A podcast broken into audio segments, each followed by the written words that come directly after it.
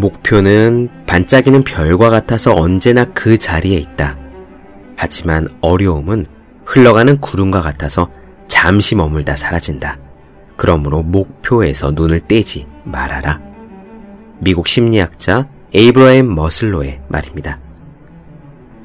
제가 자전거를 처음 배우던 날의 일이었습니다. 저는 운동장 한가운데서 자전거를 타고 있었더랬어요. 저쪽 편 운동장 끝에 축 구 골대가 보였죠.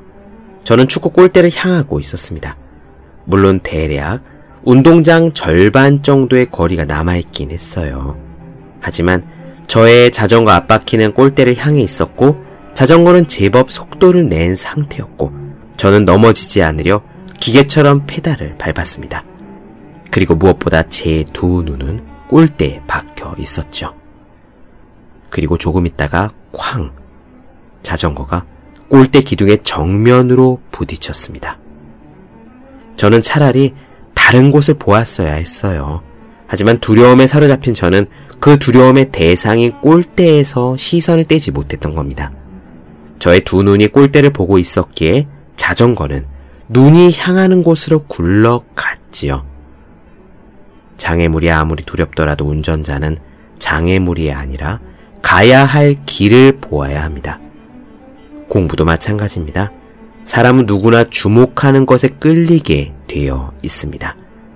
장애물을 보는 사람은 장애물에 부딪히고 목표를 보는 사람은 목표에 닿습니다.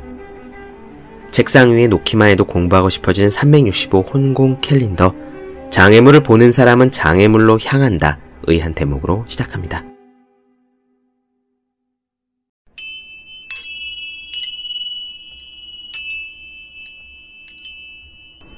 안녕하세요. 본격 공부작업 팟캐스트 서울대는 어떻게 공부하는가 한지우입니다. 우리는 지금 빈센트 반 고흐의 반 고흐 영혼의 편지 살펴보고 있습니다. 고흐는 그림을 그리기 시작한 지 얼마 지나지 않아 부모님이 계신 집으로 잠깐 돌아와요. 여기서 자신의 사촌인 K라는 여인에게 반해 구혼을 하지만 아주 냉정하게 거절을 당하지요. 뿐만 아니라 이 사건으로 가족과 친척들 모두에게 비난을 받게 됩니다. 쉽게 말해 그 전까지는 그냥 자기 앞가림을 못하는 마다들 정도였는데 이제는 집안의 문제거리가 되는 거죠. 게다가 아버지와의 갈등이 극심해져서요. 고은은 이 즈음에 목사였던 아버지에게 자신은 교회에 나가지 않겠다고 선언하기도 합니다. 이렇게 힘든 시기, 힘든 일들에 부딪혀서도 고은은 좌절하지 않았어요. 오늘 들려드릴 내용들에서는 저항에 대처하는 고흐의 자세가 드러납니다. 이 저항의 대상에는 여러 가지가 포함될 거예요. 경제적인 고난, 가족의 비난, 진로에 대한 고민, 그리고 미술에 대한 고군분투, 게다가 K라는 여인과의 사랑에 대한 저항까지. 우리도 살면서 많은 어려움들을 겪습니다. 우리가 원하는 대로 안 되는 것들이 매우 많죠. 아니, 원하는 대로 잘 되는 삶이란 것이 과연 존재할까 싶을 정도로 삶은 우리의 기대와 예측을 벗어납니다. 그런 저항에 어떻게 대처해야 할까요? 사람마다 다르겠습니다만 적어도 빈센트 반 고은은 그 저항에 주눅들진 않았습니다. 좌절하지도 않았고 성공 가능성을 자잘하게 혹은 꼼꼼하게 계산하지도 않았습니다. 겁먹지 않고 그저 온 힘을 다해 정면으로 부딪혀 나아갑니다. 마치 거센 파도를 향해 곧장 부딪혀가는 작은 배의 선장이 연상되기도 하는데요. 이런 대담한 용기가 가능했던 것은 기본적으로 고우가 굉장히 열심히 노력했기 때문입니다. 저는 자신감을 잃었다고 질문을 던져오시는 분들의 이야기를 종종 들었어요. 시험에 떨어졌건, 사업에 실패했건, 취직이 안 되었건 말이죠. 자신감을 끌어올리기 위한 많은 방법들이 있겠지만 그 중에 가장 기본적이고 가장 절대적인 방법은 바로 이겁니다. 굉장히 열심히 노력하는 것. 그렇게 노력할 때만이 가슴 깊은 곳에서 성공에 대한 확신이 생기고요. 그 확신이 자신감으로 변해요. 그럼 오늘의 이야기 시작하겠습니다.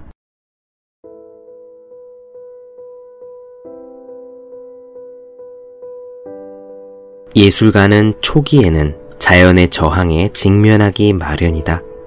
그러나 그가 자연을 정말 진지하게 생각한다면 그런 대립으로 기가 꺾이기는커녕 자연을 자기 안으로 끌어들여야 할 것이다. 사실 자연과 정직한 대생 화가는 하나다. 자연은 손으로 움켜쥘 수 없는 것이지만 우리는 자연을 움켜쥐어야 하며 그것도 두 손으로 힘껏 붙잡아야 한다. 자연과 자주 씨름해온 나의 눈에는 자연이 유연하고 순종적인 것처럼 보인다. 물론 내가 그 정도 수준에 도달했다는 말은 아니다. 단지 지금 그 문제에 대해 나보다 더 많이 생각하고 있는 사람은 없다는 말이다. 요즘은 그림 그리는 일이 점점 쉬워진다. 이 자연과의 씨름은 세익스피어가 말괄량이 길들이기라고 부른 것과 비슷하다. 많은 분야에서 공통된 얘기겠지만 특히 대생에서는 꾸준함이 항복보다 낫다고 생각한다. 너에게 꼭 하고 싶은 말이 있다. 어쩌면 이미 알고 있어서 새로운 소식이 아닐지도 모르겠다. 올 여름 나는 K를 사랑하게 되었다. 이 감정은 K가 나에게 가장 가까운 사람이고 내가 K에 가장 가까운 사람인 것 같다 라는 말로밖에 표현할 수 없을 것 같다. 그녀에게도 그렇게 고백했지. 그러나 그녀는 내 마음을 받아들일 수 없다고 했다. 그래서 이제 어떻게 해야 좋을지 심각한 딜레마에 빠져 있다. 절대 안 된다는 대답을 들을 때 포기해야 할 것일까? 아니면 희망을 갖고 포기하지 말아야 할까? 나는 후자를 선택했다. 절대 안 된다는 그녀의 입장 때문에 앞이 막혀 있는 건 사실이지만 그 선택을 후회하진 않는다. 그 때문에 인생의 자잘한 고충에 직면하게 되었다. 그런 고충을 책에서 접한다면 재미있을지도 모르겠지만 직접 경험하고 보니 결코 유쾌하진 않다. 그렇다고 해서 체념하거나 용기를 잃지 않은 걸 다행으로 여긴다. 어떤 일을 하지 않는 방법 따위는 그런 생각이 있는 사람들이나 배우라지. 너도 이런 경우에 우리가 할 수 있는 일, 해도 되는 일, 해야만 하는 일에 대해 말하는 것이 놀랄 만큼 어렵다는 건 알고 있을 것이다. 여하튼 우리는 가만히 앉아서 빈둥대서는 안 되며 여기저기 돌아다니면서 무언가를 찾아내야 한다. 이 사랑이 시작될 때부터 내 존재를 주저없이 내던지지 않는다면 아무런 승산도 없다는 걸 알고 있었다. 사실 그렇게 나를 던진다 해도 승산은 아주 희박하지. 주어진 기회가 크거나 작은 것은 내 능력밖의 일이 아니겠니? 우리가 사랑에 빠질 때 그것을 이룰 가능성을 미리 헤아려야 하는 걸까? 이 문제를 그렇게 할 수 있을까? 그래서는 안 될 게다. 어떤 계산도 있을 수 없지. 우리는 그저 사랑하기 때문에 사랑하는 거니까. 우리가 사랑에 빠진다는 것은 얼마나 대단한 일이냐. 태호야, 우리가 사랑에 빠졌다면 그냥 사랑에 빠진 것이고, 그게 전부 아니겠니? 그러니 시리에 빠지거나 감정을 억제하거나 불빛을 꺼버리지 말고 맑은 머리를 유지하도록 하자. 그리고 신이여 고맙습니다. 저는 사랑에 빠졌습니다. 하고 말하자. 그림 몇 점을 너에게 보낸다. 그걸 보면 하이케 마을의 풍경을 떠올릴 거다. 그런데 이제는 제발 솔직하게 말해다오. 왜 내 그림은 팔리지 않을까? 어떻게 해야 그림을 팔 수 있을까? 돈을 좀 벌었으면 좋겠다. K로부터 절대 안 된다는 대답을 확인하기 위해 찾아갈 경비가 필요하다. 크고 작은 어려움은 마치 수수께끼 같다. 힘들더라도 해답을 찾으려 노력할 만한 가치가 있다. 이유도 없이 불평만 일삼는 행운아들. 그들은 나를 가리켜 우울한 놈이라고 한다. 그러니 내가 절대 안 된다는 대답을 들은 것을 축하해 달라고 너에게 부탁하고 싶다. 사람들은 말하건대 바다로 나가면 익사할 위험이 크다고 하지만 나는 부인한다. 그 말이 전적으로 틀렸다고 생각하지는 않는다. 단지 위험의 한가운데에 안전이 있다는 사실을 사람들은 까맣게 잊어버리는 것 같다. 크리스마스에 아버지와 격하게 말다툼을 했는데 아버지께서는 내가 집을 떠나는 게 좋겠다고 하시더라. 얼마나 확고하게 말씀하시던지 그 얘기를 듣고 바로 집에서 나와버렸다. 다툼의 원인은 내가 교회에 가지 않았다는 데 있다. 하지만 그 뒤에는 K와 있었던 일을 포함하여 훨씬 더 많은 문제가 있지. 이제 침몰하느냐 헤엄쳐 건너가느냐 하는 심각한 상황에 처하긴 했지만 언젠가는 겪어야 할 일이다.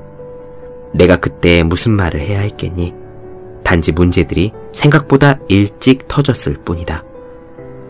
나는 아버지와 너무 다른 견해를 가지고 있어서 우리의 관계를 회복하기는 힘들 것 같다. 이제 내 앞에는 힘겨운 시간들이 기다리고 있다. 파도가 몹시 높게 밀려와서 내 키를 넘어설 정도가 될지도 모르지. 내가 어떻게 할 수 있겠니? 하지만 나의 전투는 계속될 것이고 삶을 소중히 여기면서 그 싸움에서 이겨서 최상의 것을 얻어내기 위해 나는 노력할 거다. 내가 짐작할 수 있겠지만 나는 걱정이 아주 많다. 하지만 한편으로는 다시 돌아갈 수 없을 정도로 밀고 나간 것에 만족감을 느끼기도 한다. 앞길이 험난하긴 하겠지만 이제 내 앞만 바라보게 되었으니까. 대호야, 그래서 너에게 부탁하고 싶은 것이 있구나. 내게 큰 불편을 초래하지 않는 한에서 가능한 만큼의 돈을 가끔이라도 내게 보내달라고 말이다. 여유가 된다면 다른 사람에게 주기보다는 내게 보내다오. 경제적인 문제까지 무배의 신세를 져서는 안 되지 않겠니? 곧 더 자세히 쓰겠지만 일이 이렇게까지 되어버린 것을 불행이라 생각하지는 않는다. 오히려 이렇게 온갖 감정이 교차하는 어려움 속에서도 나는 차분함을 느낀다. 위험의 한가운데에 안전한 곳이 있는 법이지. 우리가 무언가 시도할 용기가 없다면 이 삶이 도대체 무슨 의미가 있겠니? 열심히 노력하다가 갑자기 나태해지고 잘 참다가 조급해지고 또 희망에 부풀었다가 절망에 빠지는 일이 또다시 반복되고 있다.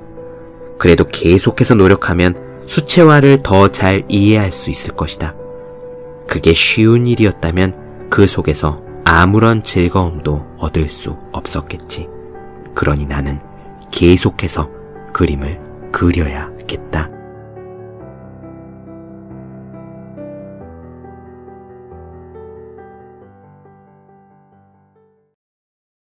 네, 본격 공부자극 팟캐스트 서울대는 어떻게 공부하는가 빈센트 반 고흐 영혼의 편지 나눠드렸습니다.